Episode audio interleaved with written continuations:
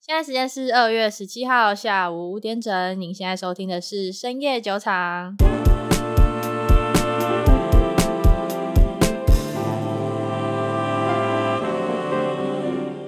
Hello，大家好，我是瑞娜。 Hello，我是 Maggie。哎，上一周礼拜五，美国股市经历了非常惊人的崩盘，因为上礼拜五拜登他在国会会议上面说，美国的公民要尽速的从乌克兰撤离，在四十八嗯小时之内，因为俄罗斯疑似要直接攻入乌克兰。嗯，因为这个事情，费城半导体指数大跌了大概五趴左右，所以所有跟半导体相关的股票都跌到爆掉。嗯，但是呢，在礼拜一又出了一个消息，说俄罗斯要撤兵乌克兰，所以股价又啪全部都涨回去。局部撤兵，可是还是有继持续进行演练。这一场战争到底要打不打，就是大家都还在看。你觉得真的会打吗，美丽？呃，我偏向不打，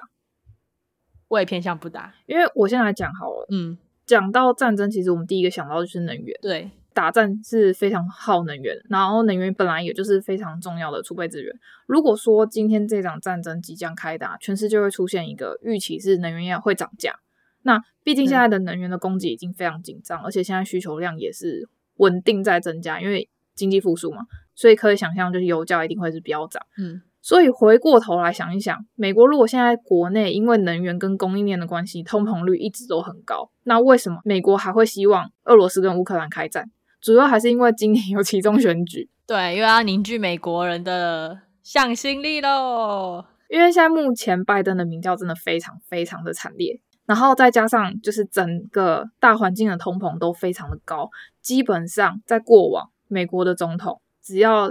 美国国内的通膨率高达五趴以上，他们基本上就是政党轮替。嗯哼，对，所以他希望乌克兰跟俄罗斯开战，主要是因为为了救他的整个民调，就是有一个理由可以让他去说，呃，我要做世界上的警察。唉，说白一点，根本就是美国自己想开战。你知道，就是上礼拜五，费城半导体指数大跌那一天，嗯我，去看了洛克希德马丁。洛克希德马丁是一家军工产业公司。对，它股价涨了三趴。嗯，对啊，就是战争才发布完啊。对，这一次战争如果真的开打，跟如果不开打，会有什么样的差别？然后我们去想想看说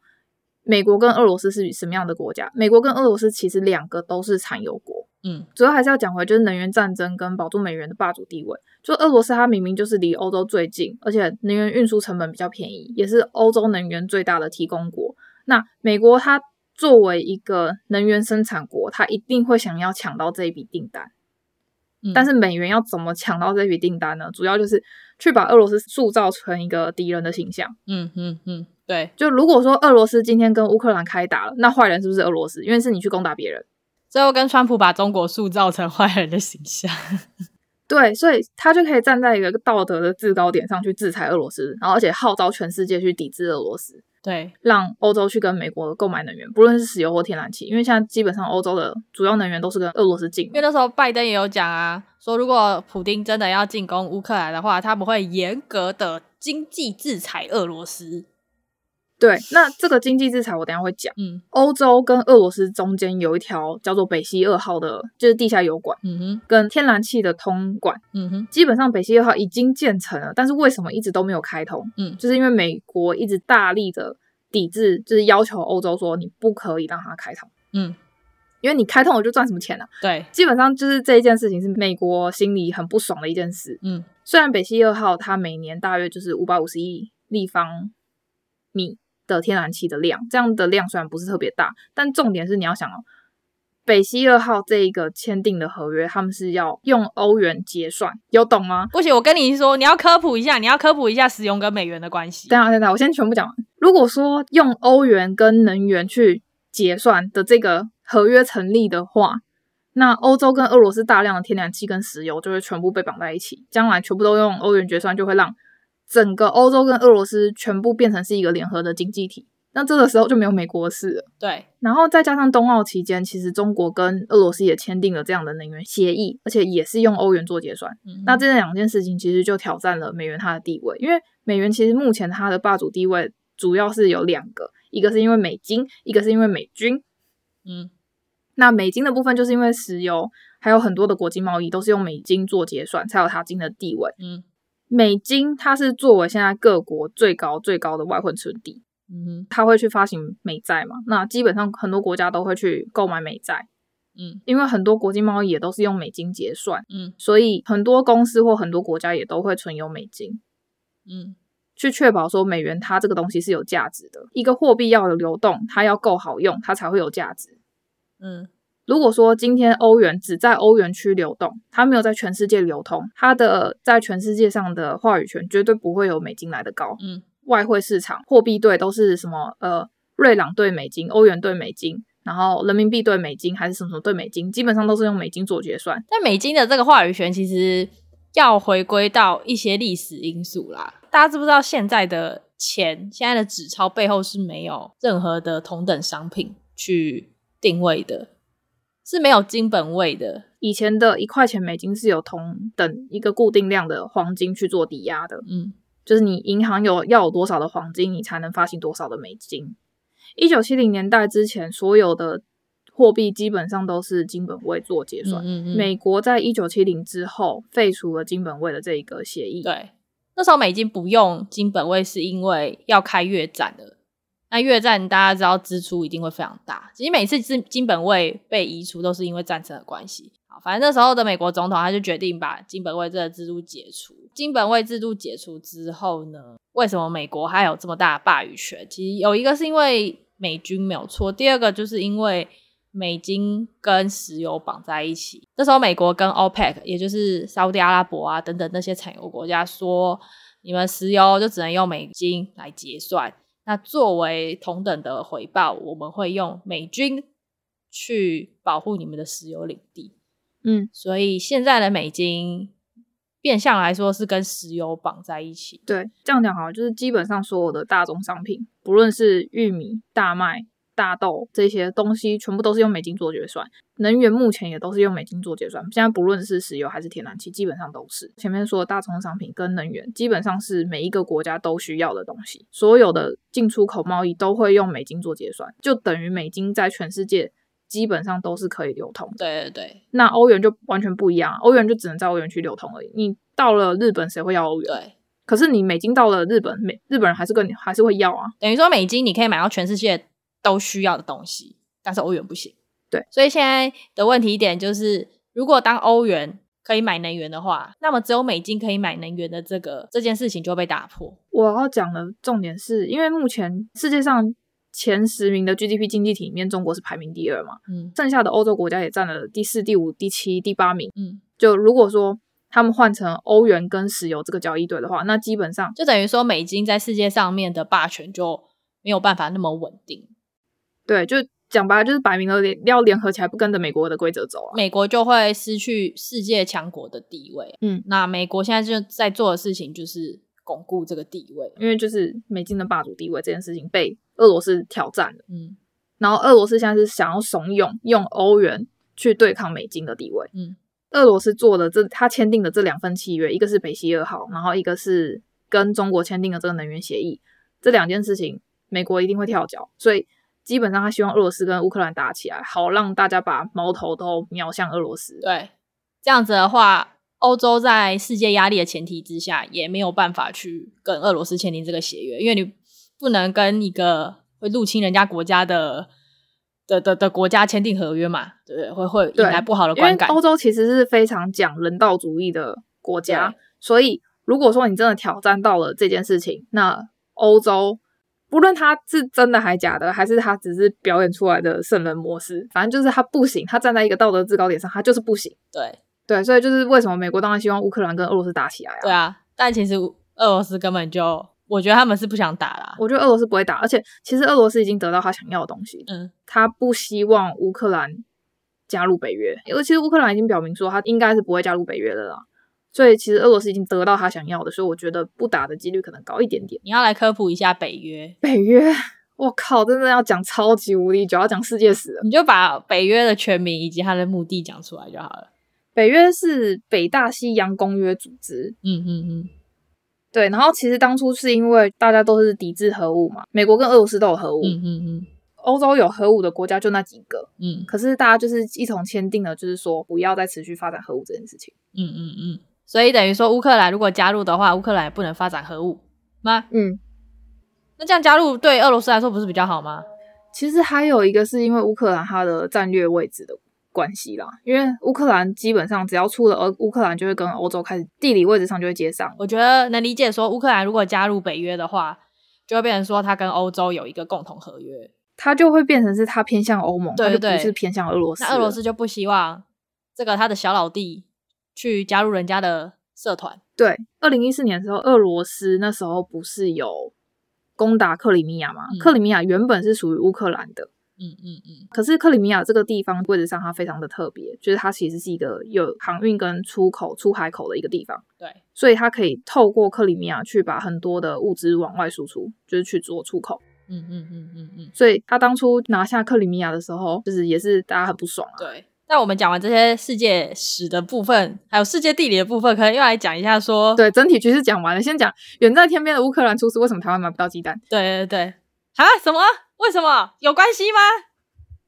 有有很大的关系，而且为什么台股跌跟乌克兰干他屁事啊？乌克兰的战争跟台湾没有鸡蛋有关系？靠有背是什么？啊，其实就是因为乌克兰跟俄罗斯他们两个其实都是欧洲的粮仓，两个国家都是小麦跟玉米的输出国。嗯日经中文网它有给出来一个数据，就是俄罗斯它出口的小麦是全世界的市占率有百分之二十，是第一大国。那乌克兰它是排名第五，也占十趴，所以他们两个光是加起来就占三成、欸，就是小麦怎么可能不涨？而且玉米的部分，乌克兰它也是输出的第四大的出口国，出口的市占率占了超过十 percent，所以玉米它是一个养鸡的饲料。如果说你这养鸡的饲料供货来源不稳定，或者是价格飙涨的时候，它饲料的供应链就会出问题鸡。就生不出蛋。哎，对，鸡母鸡的产蛋率就不高，所以如果真的开打，不仅鸡蛋会涨，就是全球的谷物、粮食都会涨，啊，不行，这样我就不不能吃意大利面了。对啊，所以你的小麦跟玉米，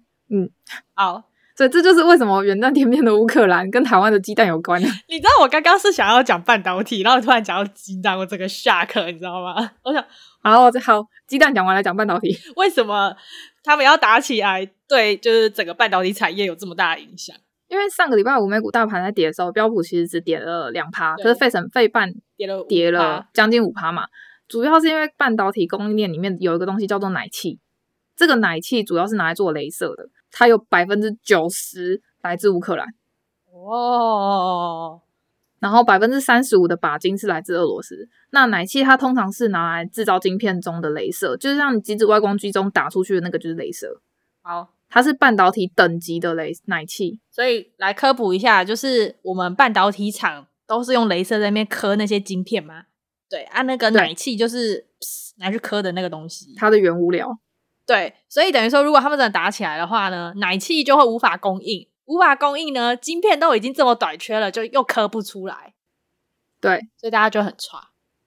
哎对，而且还有九成是来自乌克兰，还好只是风声而已，你知道我那时候看到我也超差的，你知道吗？因为这个比例太高了。嗯这个奶气它其实是俄罗斯它的钢铁业的副产品，就是它会在乌克兰进行就是气体钝化之后，然后才把它往外输出。嗯俄罗斯它本身产了百分之三十五的钯金嘛，那嗯钯金它是用在这个感测器跟 n e t f l i s h 的那个记忆体或者是车用零组件上面不可或缺的一个贵金属。嗯你看，就是这两个国家万一真的开战，嗯，你的这半导体产业就直接停档停滞，直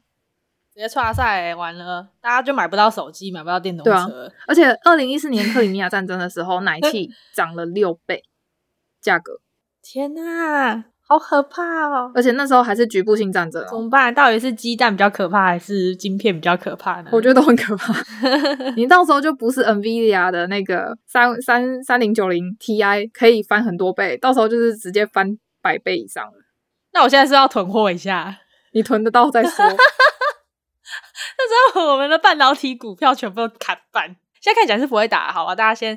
大家先松一口气。我我个人认为，如果我是普丁，我也不会想要去赌这个东西啦。就是基本上他已经得到他想要的啦，那剩下就是多加的嘛。对对对，那我觉得基本上这一场乌克兰跟俄罗斯的战争，美国怎么看都是他倒霉。嗯嗯，怎么算都算他亏，因因为如果你真的开打，你的能源飙涨，那你的通膨率一定又在飙，对对你长期来讲也不是一件好事。对不打的话，你的其中选举又没得救，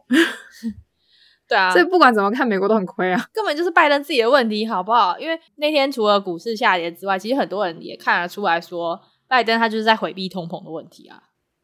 对啊，他就只他是就把是问题丢在他战就是争上面啊。他们就是在选一个共同敌人啦，殊不知大家已经看清了啦，你就只会做这个效果。通膨先解决可以吗？因为其实川普做过一样的事情。对啊，就是为了逃避疫情，他把大家的目光都放在中国身上，觉得中国是最重要的敌人。可是就是中国出疫情的，所以我我能理解。对，所以可是问题是，拜登在做同样的事情，不知道为什么就做个半斤八两，然后就是算了，不知道该怎么讲。对我也不知道该怎么讲，就是我那天看完新闻，然后我再看一下普丁的访谈，我都觉得普丁已经觉得你到底在创小。